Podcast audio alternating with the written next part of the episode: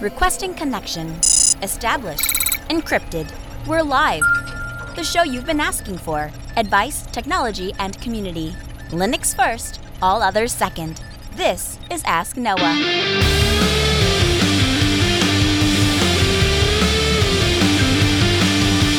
Live from Altispeed Technologies, the Ask Noah Show starts right now. This is the show where we came to do all the things on Linux they said couldn't be done and take your questions on how to do the same. The phone lines are open this hour to be a part of the program. It's a free call 1 855 450 NOAH.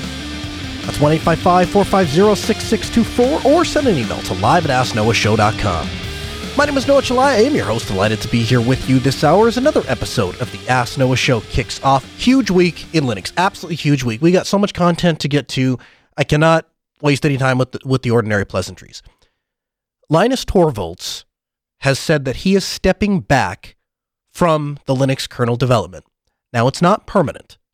At this point, it is a temporary solution. Linus describes it as a way for him to work on some tooling, as a way for him to fix a problem, essentially. Most of the time, when you have a problem with a tool, it's a problem with automation, it's a problem with software, this time, Linus has identified the problem as a human issue, as a issue with his understanding of other people. And needless to say, the Linux world has lost its mind this week. I want to be very clear about this up front. I want to have an open and honest discussion about this. To that end, I will give an open mic to anybody that wants to come on the program to defend the decision to enforce a code of conduct. I'll give an open mic to anybody on the program who thinks that this is beneficial, that Linus is stepping back. There are, I only have two requirements. You have to be willing to agree in writing that we will have an open, honest, calm, rational discussion. And that when that discussion is over, you're not going to use your platform to try to torpedo this show. I invited Paul M. Jones to come on the show today to talk a little bit about what is going on in the Linux world. Because if anybody understands this stuff, it is Paul M. Jones. Now, Paul has been on the program before. He was also a guest speaker at Southeast Linux Fest and spoke at the keynote last year when, if you'll remember, one of our one of our most, I would say, most successful episodes is episode 80 of the Ask Show, where Jeremy Sands comes on and talks to us about the nitty gritty, dirty inside secrets to Southeast Linux Fest. A lot of that is related to what is happening this week. It is the same driving forces. So far online, much of this has been very well accepted. A lot of people are reacting very positively to it. There the, and some of the people that are reacting negatively are doing so in an unfair way. They're dragging all sorts of irrelevant information. They are falsifying information. They are attacking individuals and making personal attacks rather than arguing the merits and demerits. Those are the kinds of things that I will not allow to happen as long as my name is attached to this show. So if that's the kind of environment you want to create, you're not welcome here. But if you want to add your voice to the discussion, I invite you to do so. There's a couple ways to do it live right now. You can call us at 1 855 450 NOAH, 855 450 6624, or you can join us in our interactive Mumble room. That's mumble.jupiterbroadcasting.org. And join us in the on air channel. Ping me in the chat room, irc.geekshed.net, pound Jupiter Broadcasting, and I'll, put you on the air. We can have a discussion. I think uh, Paul's going to be here probably around, I told him to come in. We, we try and keep the first half of the show open because as always, your calls will go to the front of the line. So he'll probably be with us here in the second half. But I want to start by going through what Linus himself wrote. Because I think that if we're going to have an open and honest discussion, it starts by talking about the facts as they are. Not my opinion, not my interpretation of the facts, but in Linus's own words, what he said he's doing and why. From lkml.org, Linus writes, the discussion, both in public, mainly on the kernel summit discussion lists, and then a lot in various private communication about maintainership and the kernel community, some of that discussion came about because of me screwing up my schedule for the maintainer summit where these things are supposed to be discussed. And don't get me wrong, It's not like this discussion in itself is new this week. We've been discussing maintainership and community for years. We've had a lot of discussions, both private and on mailing lists. We have regular talks and conferences, again, both the public speaking kind and the private hallway track kind. No, what was new last week is really my reaction to it and me being perhaps introspective. You be the judge. There were two parts to that. One was simply my own reaction of having screwed up my scheduling of the Maintainer Summit. Yes, I was somewhat embarrassed about having screwed up my calendar, but honestly, I was mostly hopeful that I wouldn't have to go to the Kernel Summit that I've gone to every year for about the last two decades. Yes, we got it rescheduled, and no, my, well, maybe you can just do it without me there got overruled. But that whole situation then started a whole different kind of discussion. And kind of incidentally to that one, the second part was what I realized that I had completely misread some of the people involved. This is where the look at yourself in the mirror moment comes in. So here we are. Me, on one hand, finally realizing that it isn't actually funny or a good sign that I was hoping to just skip the yearly Kernel Summit entirely, and on the other hand, realizing that I had really been ignoring some fairly deep seated feelings in the community. It's one thing when you can ignore these issues. Usually, it's just something I didn't want to deal with. This is my reality. I am not an emotionally empathetic kind of person, and that probably doesn't come as a big surprise to anybody, least of all me. The fact that I have misread people and don't realize for years how badly I've judged a situation and contributed to an unprofessional environment is not good. This week, people in our community confronted me about my lifetime of not understanding emotions. My flippant attacks and emails have been both unprofessional and uncalled for, especially at times where I made it personal. In my quest for a better patch, this made sense to me. I now know that this was not okay, and I am truly sorry. The above is basically a long winded way for me to get the somewhat painful personal admission that, hey, I need to change some of my behavior, and I want to apologize to the people that my personal behavior hurt and possibly drove away from kernel development entirely. I am going to take some time off and get some assistance on how to understand people's emotion and respond appropriately.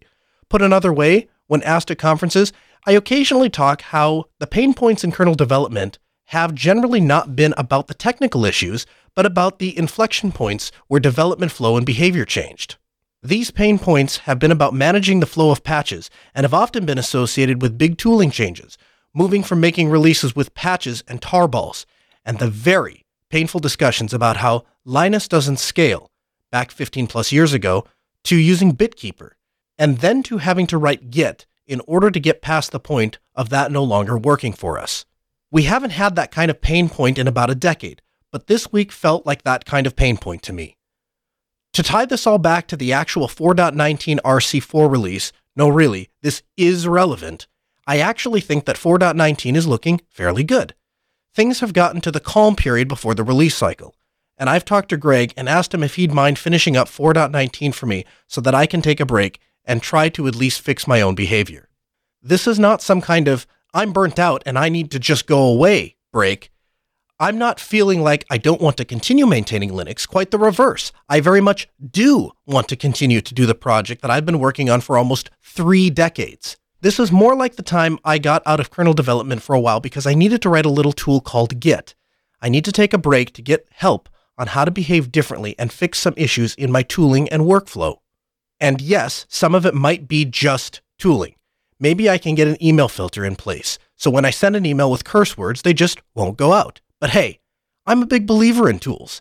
And at least some problems going forward might be improved with simple automation. I know when I really look myself in the mirror, it will be clear it's not the only change that has to happen, but hey, you can send me suggestions in email.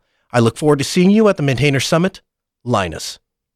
Now, this has been pretty well accepted online. Most people are praising it.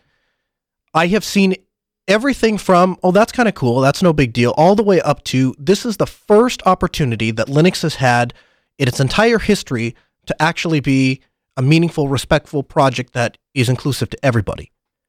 And I suspect that the truth is somewhere in between those two extremes, but I don't know. I guess the other far, farthest end of the extreme is that this is a horrible thing. Greg KH supports the idea. Greg KH uh, wrote The code of conduct or the code of conflict is not achieving the implicit goal of fostering civility, and in the spirit of being excellent to each other, explicit guidelines have demonstrated success in other projects in other areas of the kernel. Here is a code of conduct statement for the wider kernel. Um, and they based it off of the contributor covenant. And uh, you can read more about the contributor covenant at contributor covenant.org. Now, as soon as I saw that the code of conduct is based off of the contributor covenant, this is something, again, that Paul has talked about and that I have talked at length with Paul about. And it also had severe influence and impact on Southeast Linux Fest and a bunch of my friends. And so I'm very emotionally invested in this process. I am there there is a lot of emotion attached to this. But I wanted to come on the air tonight and open a discussion as fairly as I possibly can. So they voted on this code of conduct. They accepted this code of conduct. And now we are watching what people in the community are responding. My question to you, again, you can add your voice to the conversation, 1 855 450 No, it's 855 450 6624. If you're listening to this after it's been released, then you can send us an email live at asknoahshow.com. We'll take your feedback that way. Is this decision the best decision for Linux, or is it the best decision for a social agenda, or are the one and are the are the are both of those the same thing? Because maybe they are.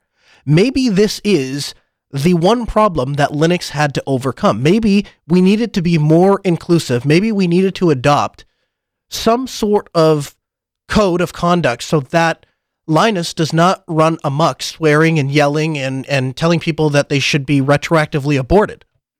You can understand, I would not want to work at a place where when I walked into the building, my boss told me that I should be retroactively aborted.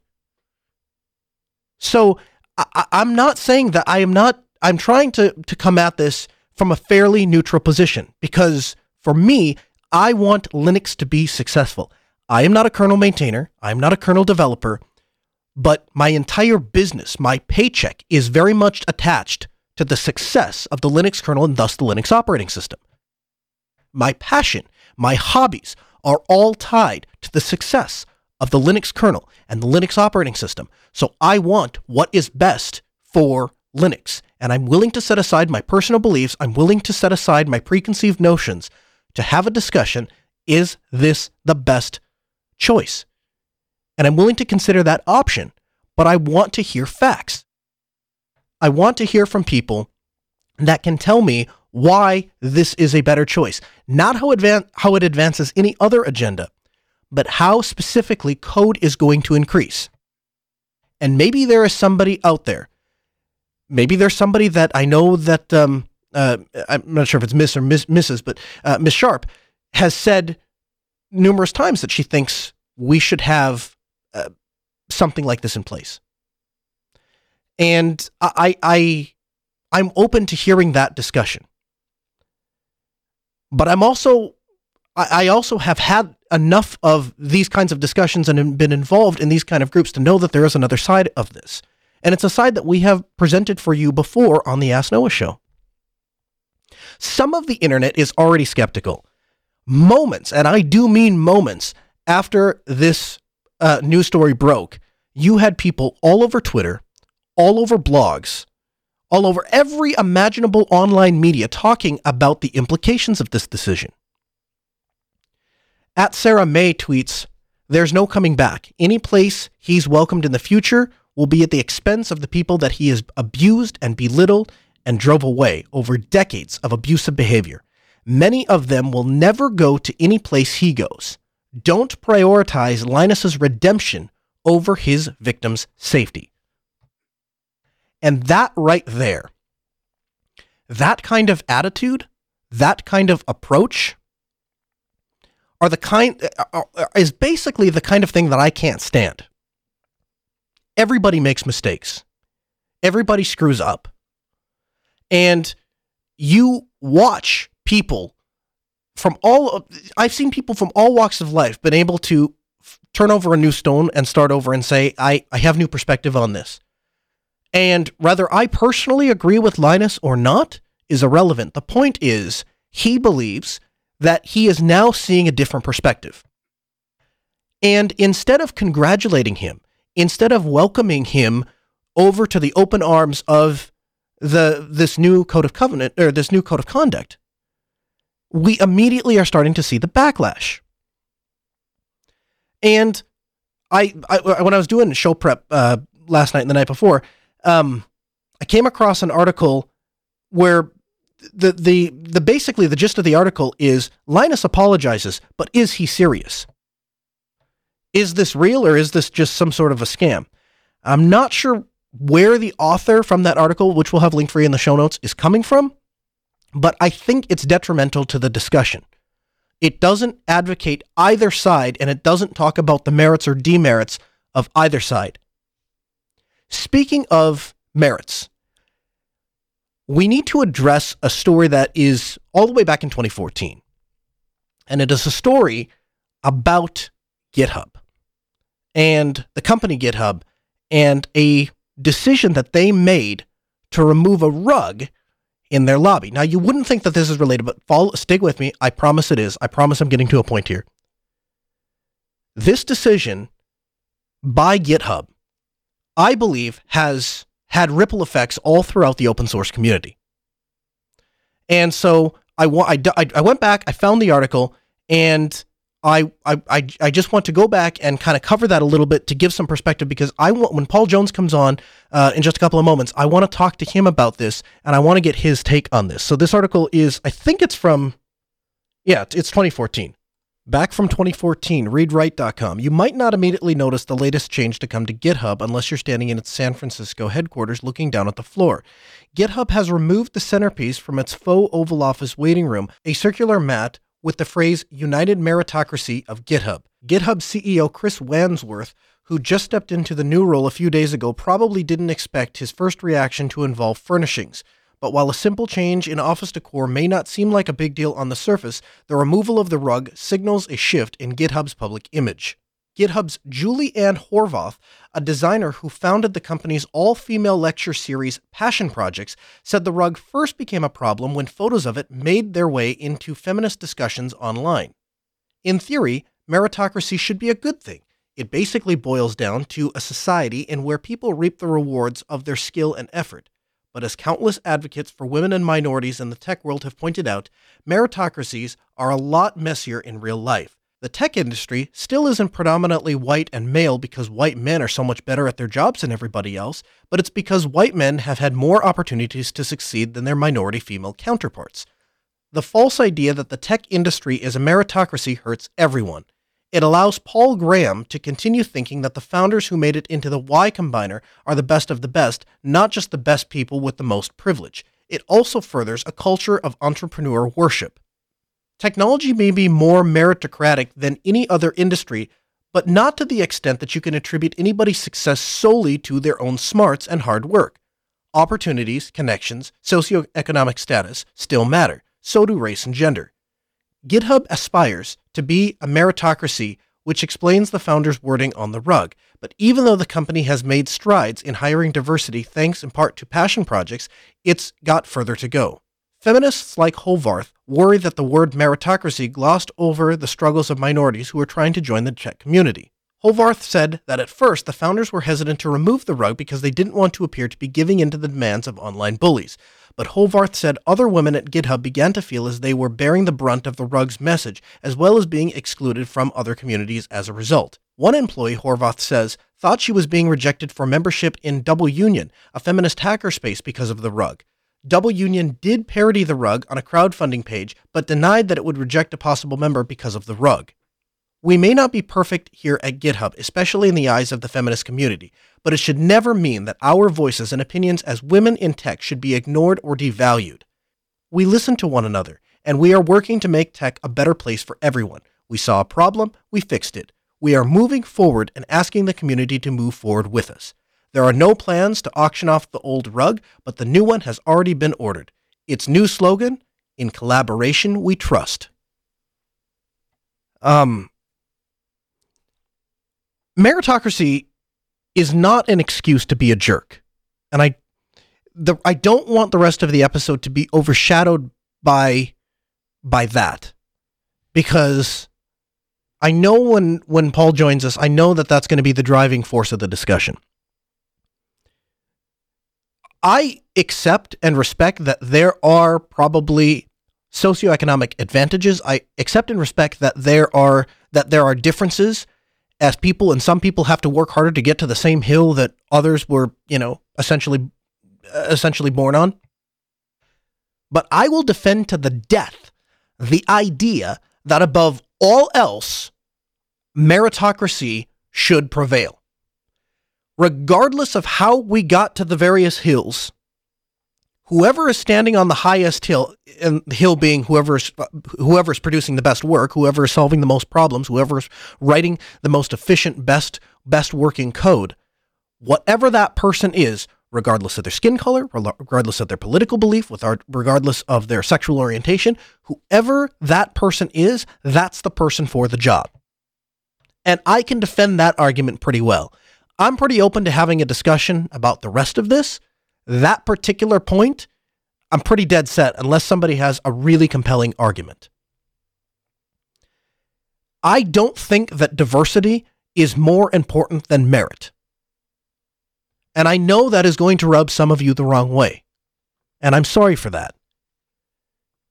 As as a geek, I feel like my nerd my nerdism, my geekism set me apart from other people in school and growing up far more than uh, my skin color, for example, did. And I live in North Dakota. Okay, we don't have a lot of pe- we don't have a lot of diverse cultures in North Dakota, right?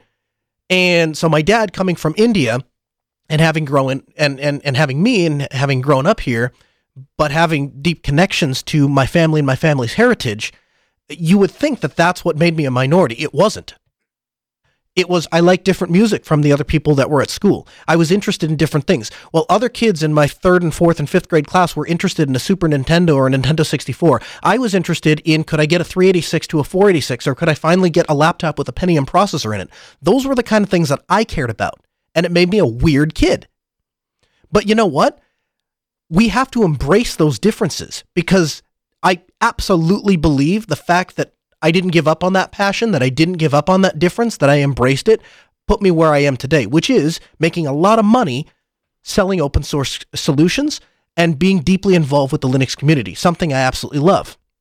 And the chat room has kind of caught on to this. Steve G in the chat room says Linus has admitted that he is socially awkward, and at least now he recognizes it. Easy for me to say because I've had no interaction with him, but does he not, not deserve some grace? And uh, then the major follows up with exactly when I read his statement, I thought it sounded like a textbook spectrum disorder.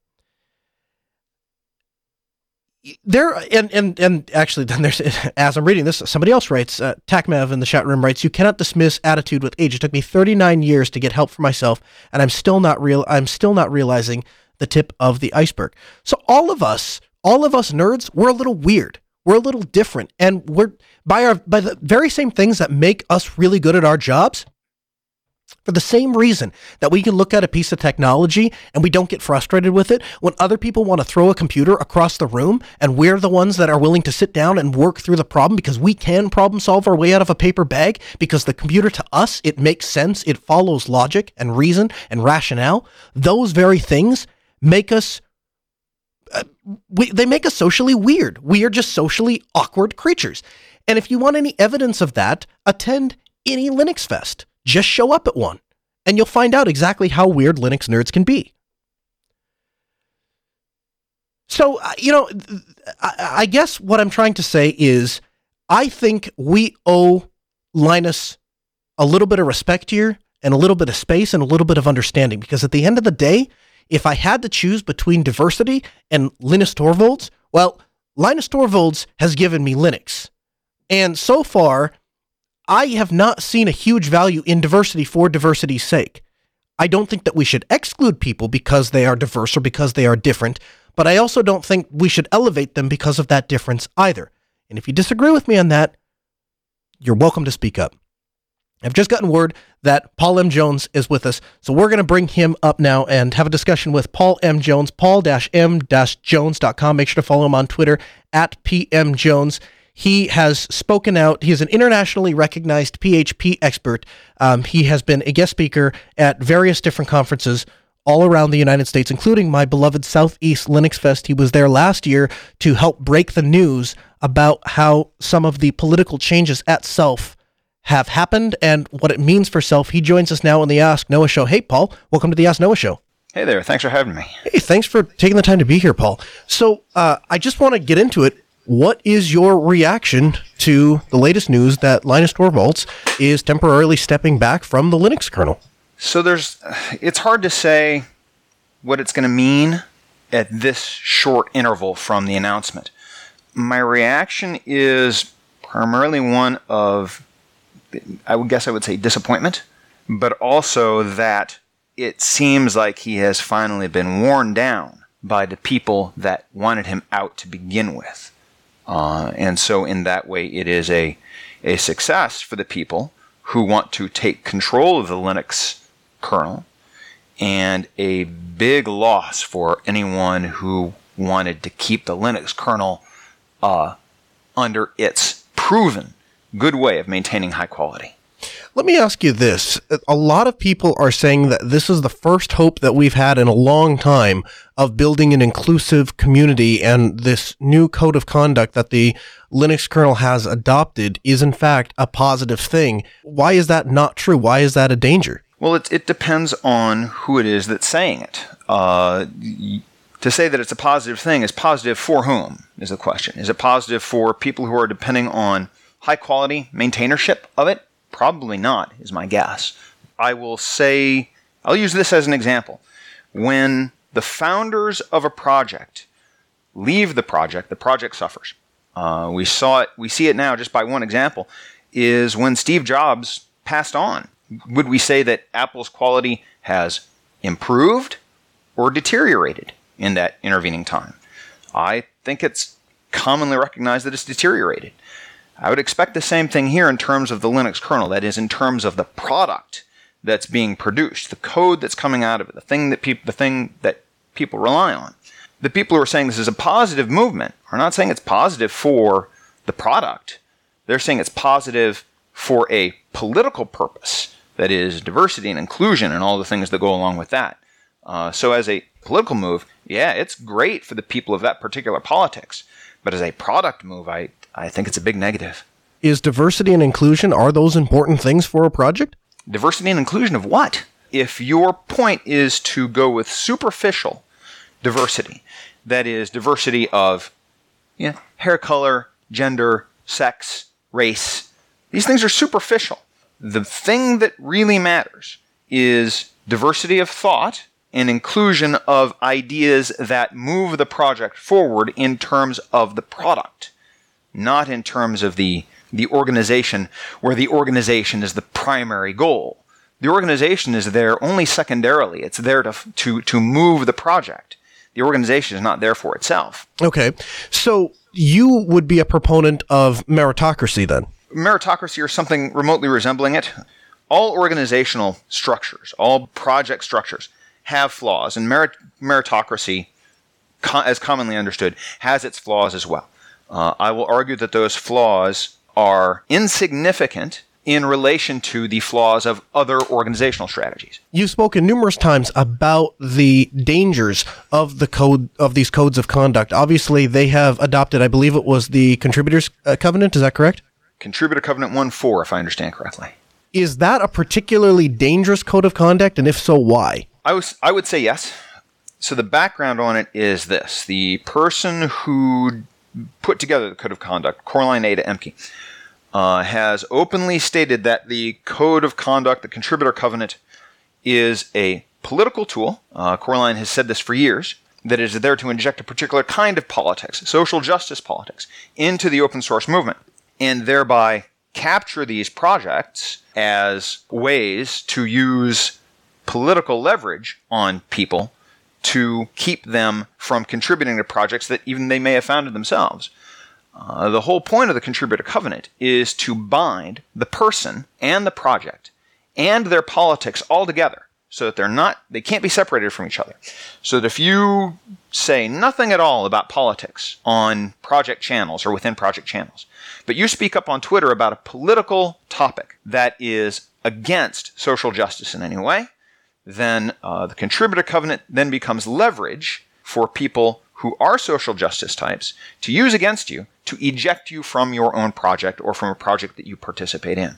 That is the primary danger here. So the idea is you it creates a, an echo chamber almost of thought and any sort of differing from that thought can be used as evidence to get rid of you out of your own project and and that and, and what you're saying is that applies whether or not we're talking about the project or not. Maybe it's something totally outside of the project. Maybe it's it's maybe it's their you know their like you say their personal twitter handle or their personal social media account.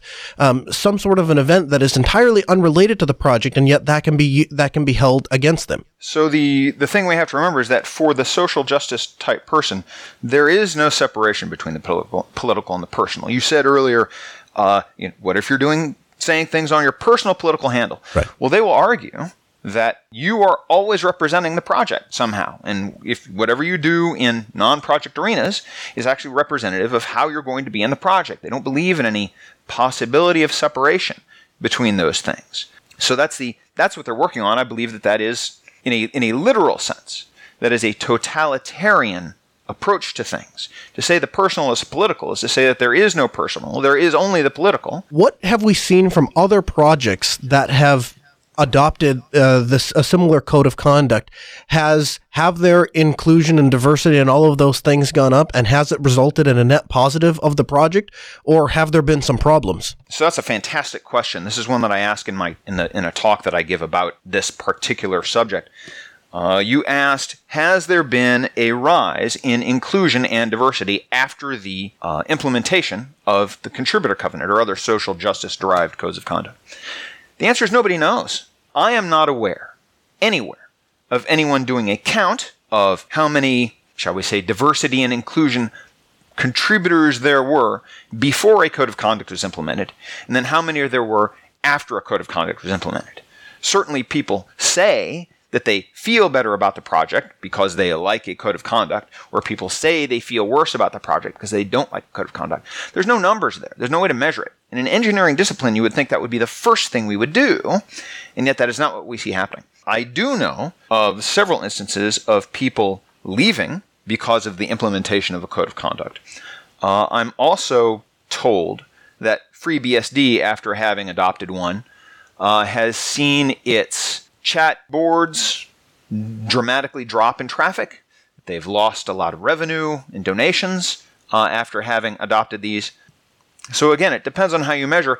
I have not seen any positive outcomes that are measurable in any way. And I have seen some negative outcomes that are measurable. But of course, again, the whole point is not that we are trying to improve the project in terms of the product being produced.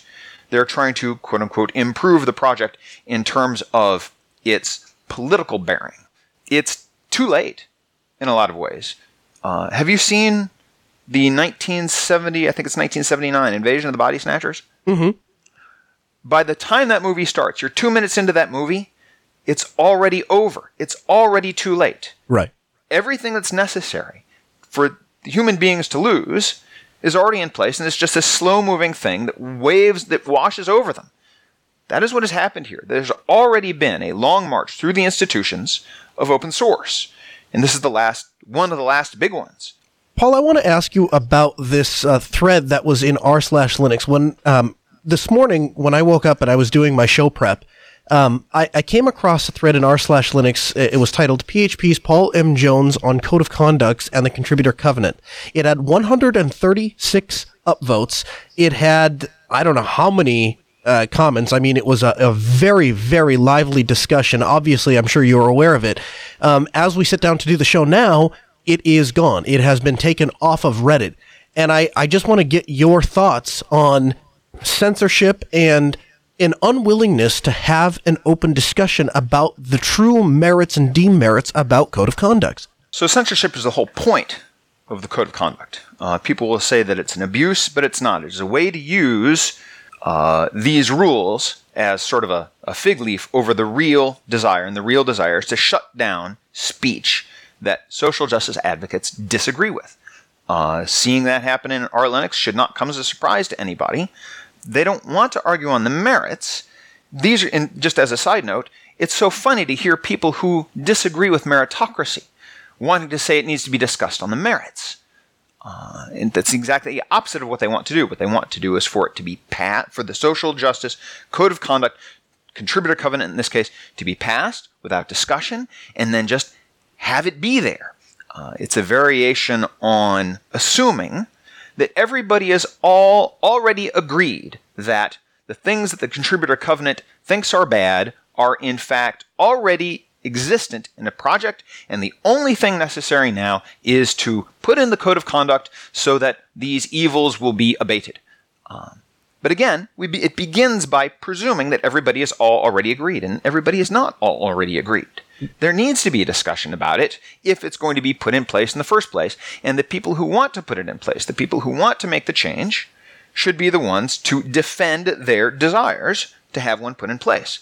They can't defend their desires, not in any measurable, objective way, because it is a political document with political goals. That political goal being power over political opponents. And so they can't debate it on the merits. So what do they do? They capture the institution. They put themselves in moderator positions.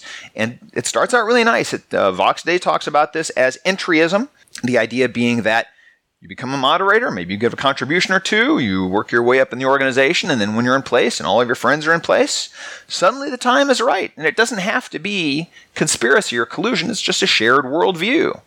Uh, and then when someone comes along that supports your worldview and there are enough of your friends around, well, you know what? We can just make that happen.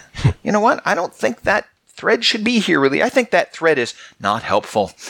We should get rid of it. Right. And that's what's happening here on, on Reddit. They, they just decided that somehow the powers that be on r slash Linux have dis- just decided that a thread about a code of conduct in a week where a code of conduct has literally caused one of the most influential people in software history to step away from the most successful open source project in history to step away from that project. Somehow a discussion about the code of conduct and its merits and demerits is not relevant. I don't know how we arrive at that decision, but apparently that's we got to roll with that.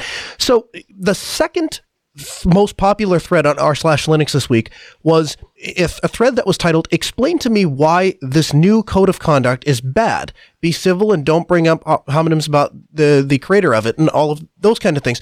So my question to you is: Do you believe that the community at large shares the opinion that meritocracy is not worth something considering? That the code of conduct is in fact a good thing. That this is the first hope we have for a uh, you know a more welcoming community in the in the Linux kernel development sphere. Do you think that's shared by the majority of the Linux community, or is this a couple of people in the right positions that were able to get this, like you say at the beginning of at the interview, that they wore him down? I would argue that it's a couple of people in the right positions. It's probably more than a couple of people. Notice who signed off on the thing. Uh, it was a, a Facebook rep and an Intel rep in a lot of ways. So let me back up. Your primary question was Do I think that it's the feeling of the majority of, of the Linux community that it's either necessary or not necessary? My guess is that the majority of the Linux community don't care. They don't care one way or another. How does it affect their daily lives? Okay, so what if there's been a, a change in the in code of conduct stuff? I've heard that that Linus is kind of a jerk sometimes. Maybe it's nice that he not that he not be a jerk. You know, I want people to be nice. It's just not that big a deal to me. That is my guess as to what the feeling most is most of the time. There are some people who are politically motivated against uh, having a meritocracy and in favor of a uh, in favor of having something like a contributor covenant in place. And those people care very deeply, but I'm guessing that is a, a minority when compared to the first group that just don't care. Then there's a another group that sees the contributor covenant as an active poison, uh, that is, or an active infection of the Linux kernel development process. I'm also guessing that that is a smaller group even than the second one. That is, most people don't care. The vast majority don't care. A large number, uh, or rather, a, a, a smaller number care but want it, and an even smaller number care but don't want it. What can we do as a community, as the Linux community, to foster a better relationship or or I guess sort out this mess, or is it too late? Has the ship sailed? Is there anything that we as the larger Linux community can do to tell these people you are screwing with something sacred and you need to back off a bit? What power do you have? Well, we have Really, the power what- of numbers, right? Numbers to do what? I, I, I guess I would argue that we, as the as the larger Linux community, when we decide to move mountains, we're able to do that in a lot of ways, and we've we're, we've been able to overcome a lot of obstacles that people in the proprietary world told us we would never be able to do. And so I, I guess I just wonder if every if all of those people, if it is if the the community at large begins to understand this issue and they hear people like yourself who who explain this in a very calm, rational way, um, and and talk about the the true merits and true demerits of it, if we you know essentially rise up, band together, and say, listen, we're just not going to accept this. Do do we have a chance, or is that is it too late? I, I, I honestly I don't know. Two or three years ago, maybe there would have been a chance, or there would have been a much better chance two or three years ago. Is there still a chance now? Yeah, maybe. But again, I, I, I struggle to imagine what one could do, or even a thousand Linux users could do, aside from I mean I don't I, really don't know. Aside from somehow being able to take the institution back somehow, because this is that's what has happened here. There's been an institutional capture of the Linux kernel development process and everything that goes along with it.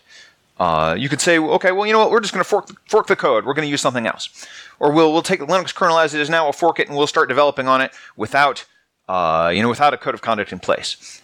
The problem is that the problem with that is that you've lost the institution already. You've lost all of the users. You've lost all of the funding. It's not there anymore. It's not enough merely to have the code in place.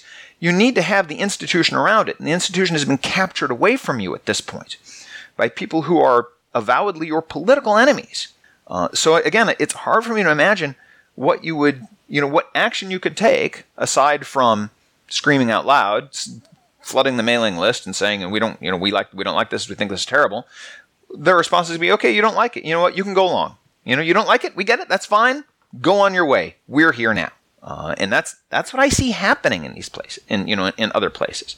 So again, I I'm not trying to be defeatist, but I'm saying you got to figure out how you're going to capture the institution back. Uh, and I remembered what I was going to say earlier when uh, we, you were asking, you know, what's the how do fe- people feel about it? And, and Linus is the one who signed off on it. But you got to remember, go back and look at that commit. It's Facebook and Intel that signed off on this commit. Uh, they're the ones who approved it. Well, Greg KH supports it though too. Um, my understanding, who who does Greg KH work for? Uh, Linux Foundation. Linux Foundation, but who, has he been previously aligned with some other organizations? I'm not sure. He's he's a he's a he's a kernel. He's one of the kernel developers. Right, right. So, and you know what? Maybe he is subject to the same pressures that Linus Linus was subject to. I don't know. The point, the larger point that I'm trying to make is that in a lot of ways, the contributor covenant repre- represents an injection of corporate HR policy into the Linux kernel development process. Uh, it is in many ways a manifestation of, or a metastase, metastasization of, uh, corporate HR policy into you know, an open source project. And we got to wonder if that's really that great of a thing. What did you personally see in the PHP community? Because that's kind of what got you started on all of this. Tell me that story. What what happened? How did you get involved in anti code of conduct? I guess as, as it were. And I know that's not an accurate Yeah. description. That no, that's that's fair. And, and, and to be clear, you know, the, the code of conduct itself, a any code of conduct loosely defined, may or may not be a good thing. It is specifically social justice derived codes of conduct like the contributor covenant that I find poisonous and effective and destructive. Uh, again, because they are intended as tools to give leverage over political enemies in a project. Uh, my personal involvement was in started in January of 2016 uh, when uh, somebody tried to use the PHP RFC process to propose the introduction of the contributed code of covenant. I had read about it before and I hadn't really thought about it too much after having read about it, other than to note that this was, uh, again, a, a political document for political purposes and that it you know it looked pretty bad but my god it's certainly not going to be any project that that i'm running. But it had not occurred to me at the time that someone might try to apply it to a higher level project something like php or something like that. Uh, so as soon as it was proposed uh, i responded to the email the mailing list uh, with perhaps less restraint than I should have, and started arguing against it over the course of, I don't recall now, a month, maybe two months, maybe less. Uh, it was successfully, it's hard to say it was successfully argued down because to succeed in an argument, you need to convince the other person. Nobody was convinced on this. Uh, people who were already in favor it stayed in favor. People who were already against it stayed against it. We had if there were a few people uh, who were on the fence who converted to the anti side. I don't know how many people were converted to the pro side on that one. Uh, in any case, it was argued to a standstill. The proposal was rejected, was uh, withdrawn by the original proposer, and then some other person immediately picked it up and re-proposed it. But it has stayed in proposal mode. It has not been either adopted or rejected. It's not been voted on. So in a way, it's a it's a stalemate. But in this case, a stalemate is a win for people who favor a free and open society and freedom of speech. So that's my initial involvement, and it was ugly. Uh, the people that I thought were my professional colleagues suddenly turned and started screeching at me as if I was the most horrible thing, the most horrible person in the world, as if I personally had, I don't know, killed somebody. You know, their political desires were being thwarted, and that's mm-hmm. a very painful thing. And so that that was the response that I was getting. I was not psychologically prepared for that the moment it happened, but I very quickly realized it was happening and and responded psychologically appropriately to that. So one of the things, again, when I talk about this in my in my presentation, I say you need to be ready. These people that you thought were your were your colleagues, your peers, your compatriots, your acquaintances, will suddenly turn around. I mentioned invasion of the body snatchers before. I'll do it again here. You're going to mention it. The whole room is. You're going to say maybe the code of conduct isn't a good idea. The whole room is going to turn around and look at you, and you're going to realize you're the last human being in the wor- in the room. Uh, they're going to start screeching at you. It's a, it's a really alienating feeling thing until you realize again that that's the whole purpose is to excommunicate people that don't agree.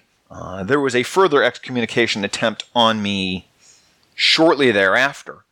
Uh, I don't know if that's appropriate for discussion here or not. Let's just say that it didn't end with the stalemate that the people who argued in favor of the code of conduct, having had their political will thwarted, then decided to come after me in other arenas. Again, you look at the contributor covenant, and on first reading, this seems totally reasonable.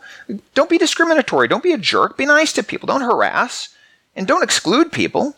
I mean, every nerd listening to this, when they were in elementary school and high school, has a story about how they were bullied, uh, how they were, you know, you know, quote unquote, harassed because they were smarter than everyone else, because they liked things that other people didn't like because they were interested in stuff that was simply not popular. Everyone listening to this has a story of that. They know what that feels like. So when we see someone else saying, don't bully, don't harass, be nice, be inclusive, we respond to that very positively. We're like, I know what that feels like. I don't want to do that to anyone else. You know what? No one else should be doing that either. Yes, the contributor covenant is a good thing for that reason. And that's because the people listening who are not nominally in favor of the code of conduct because they are good people. They have goodwill to begin with. And they don't see the contributor covenant as a political tool right off the bat. They see it as a way to, to make sure that people are treated nice. But then when it gets in place, the people who wanted to use it suddenly start using it again as leverage over political opponents. So that, that nice feeling that you had about not wanting to see anyone else be treated the way you felt you had been treated and prevent other people from having that that negative feeling that you had, suddenly that has been used against you and you didn't know it. Your goodwill was used as a weapon against you. And then it only gets worse because now it's going you're going to say something as a good person and someone's going to turn around and you say that's sexist, that's racist, that's that's, you know, homophobic or bigoted or you know, whatever. And you being a good person are immediately going to say, "Oh no, no, I know what it feels like to be spoken out against because you're different. I don't want you to think that I'm doing that to you. I'm so sorry. Please tell me what I can do to make you feel like I'm not a racist, bigoted, homophobe, whatever anymore. And the person comes back, the social justice person that you said comes back and says, I'll tell you how to make up for it. Do what I tell you. And that's it. The game is over. They have their political power over you now. Um, ESR talks about this in several variations as what he calls a Kafka trap the idea that, again, your goodwill is being used against you, and that the very thing that you are not, you are accused of being. And you in defense of yourself not being that, succumb to the will of the social justice advocate. Last question, Paul what does the future of Linux look like? We've talked a little bit about what has what we've seen other projects do when they adopt the code of covenant. We've talked a little bit about what happens when the leader of a project steps back. Linux is such an important part of our society, not just as technologists, but as human beings in, you know, worldwide. We depend on Linux in every aspect of our life. What does this mean for Linux? So what does it mean for Linux as a project, uh, as a, as a collection of code on which we depend? Uh, this world is, I, I, say, I've said this for years, this world is very fragile. Uh, there's a great paper called How, How Complex Systems Fail, written by a surgeon. Uh, he says that all of these complex systems that we have are continuously defended against failure. There's a continuous input of energy to make sure th- these things don't fall apart. Whether it's the electrical grid or the radio system or plumbing or you know there's any any complex system that you can think of requires a constant input of energy to make sure that it doesn't fall apart. Uh, and the moment you stop putting that energy in, or the moment you start doing things that are maybe not so great in one area, but nothing happens right now, and then you do something that's not so great in another area, and you know nothing happens there. And then you do a third thing, and suddenly the whole thing falls apart catastrophically. Uh, I will assert that the Linux kernel is like that. It is a complex system. And when it fails, it's going to fail not immediately, but it's going to fail from not having had the proper effort being applied to it continuously. And I think this is the beginning of the failure of that effort being applied to it. Uh, again, time will tell. I could be completely wrong, but we will know in a year or two or three, maybe less, uh, how well it's going because we will be able to see the quality of the kernel as things progress. Uh, but again, my, my pessimistic outlook, and one of the, the great and terrible things about being a pessimist is that you're, you're right more often than you're wrong, and that all surprises are good surprises. I will argue that we will see it happening sooner rather than later. And then, and again, like I said, it won't happen all at once, but it'll happen eventually. And I think it'll be directly tied to this. Internationally recognized PHP expert and public speaker Paul M. Jones on Twitter at pmjones, paul-m-jones.com. Paul, thanks so much for taking the time to come on the Ask Noah program. We appreciate it. We'll get you back in the program real soon. Thanks a lot. I look forward to it. Um, I just want to end with the fact that uh, all I know for sure is I want the best for Linux. So if that means a code of conduct, so be it. If that means some someone other than Linus get involved and take over, so be it. I'm willing to check my personal beliefs. I'm willing to ch- put aside my personal politics. I just want the best for Linux. And hopefully, if we can't agree on anything else, we can agree on that. We're going to come back to this discussion. Uh, I know Michael wants to chime in in the mumble room, it looks like, but I got a call. We're going to go to the phones 1 855 450 no 855 450 6624. George calls us from New York. Hey, George, welcome to the Ask Noah Show. Hey, Noah, how's it going? Excellent. Thanks for hanging in there throughout that interview. Uh, how can we help? All right, this is. I'll try to make it quick. I know time is limited. Um, this is the situation. My friend in my church is streaming like what's going on in the church for those who, you know, who can't make it, you know, make it out. Mm-hmm. So um, I figure the old nerd motto is uh, anything worth doing is worth overdoing. I figure there's got to be a more robust or better way to uh, do it than just you know using a cell phone, and definitely uh, involving Linux in it somehow. I've known you for 35 you know how, seconds. Um, how to do that? Yes, I do. I've known you for 35 seconds and you're already you've already risen like four character notches in my book. So the answer George to your problem is a is a USB professional USB video capture card. And the one that I would recommend is one made by a company called Magewell. It's a USB 3.0 HDMI capture card that will take a 1080p signal so you can use any camera from the Sony Handycam for 299 bucks at Best Buy all the way up to we have like a seven thousand uh, broadcast camera that we take out when we do events, and we have used both of those with this these little Magewell capture cards, and they are absolutely fantastic. JB1, this is what powers all of the video capture that's there. Anytime you're watching the Ask Noah show, all of our video assets are being captured with those as well. So I use the heck out of them. They're absolutely fantastic. Will totally solve your problem. See, I knew you could do it. Thanks very much. Hey, man, thanks for the call. Again, 1 855 450 NOAH. It's 855 450 6624. The email live at asknoahshow.com. Did you know you can join us in our interactive Mumble room? That's right. Head over to mumble.jupiterbroadcasting.org, and there you can add your voice to the conversation. Michael Tunnell from Tux Digital joins us. Hey, Michael, welcome to the Ask Noah Show. Hello. Thank you for having me. Yeah, so you have a slightly different take on this than Paul. You are you kind of support this idea. Uh, and I support the idea of a code of conduct mainly because the like they already had something similar. They called it a code of conflict, but it was just kind of say if there's con- there's some any kind of conflict, they would have a way to address it.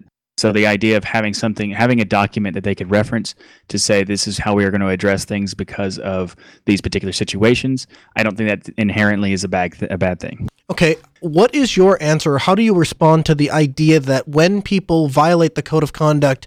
Not inside of the uh, not inside of the community space but totally departed from that so they post their personal politics on their personal facebook page and those those personal views are deemed non-inclusive and those people are then ejected from the project I think that personal views should be irrelevant to project or company or stuff like that.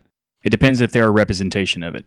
So, So could- if someone is paying paid to be a representation, like maybe they are being paid to be an advertiser for it or an influencer for them, then their stuff outside does re- relate to their, you know, because that their direct job is to be an influencer and be a representation.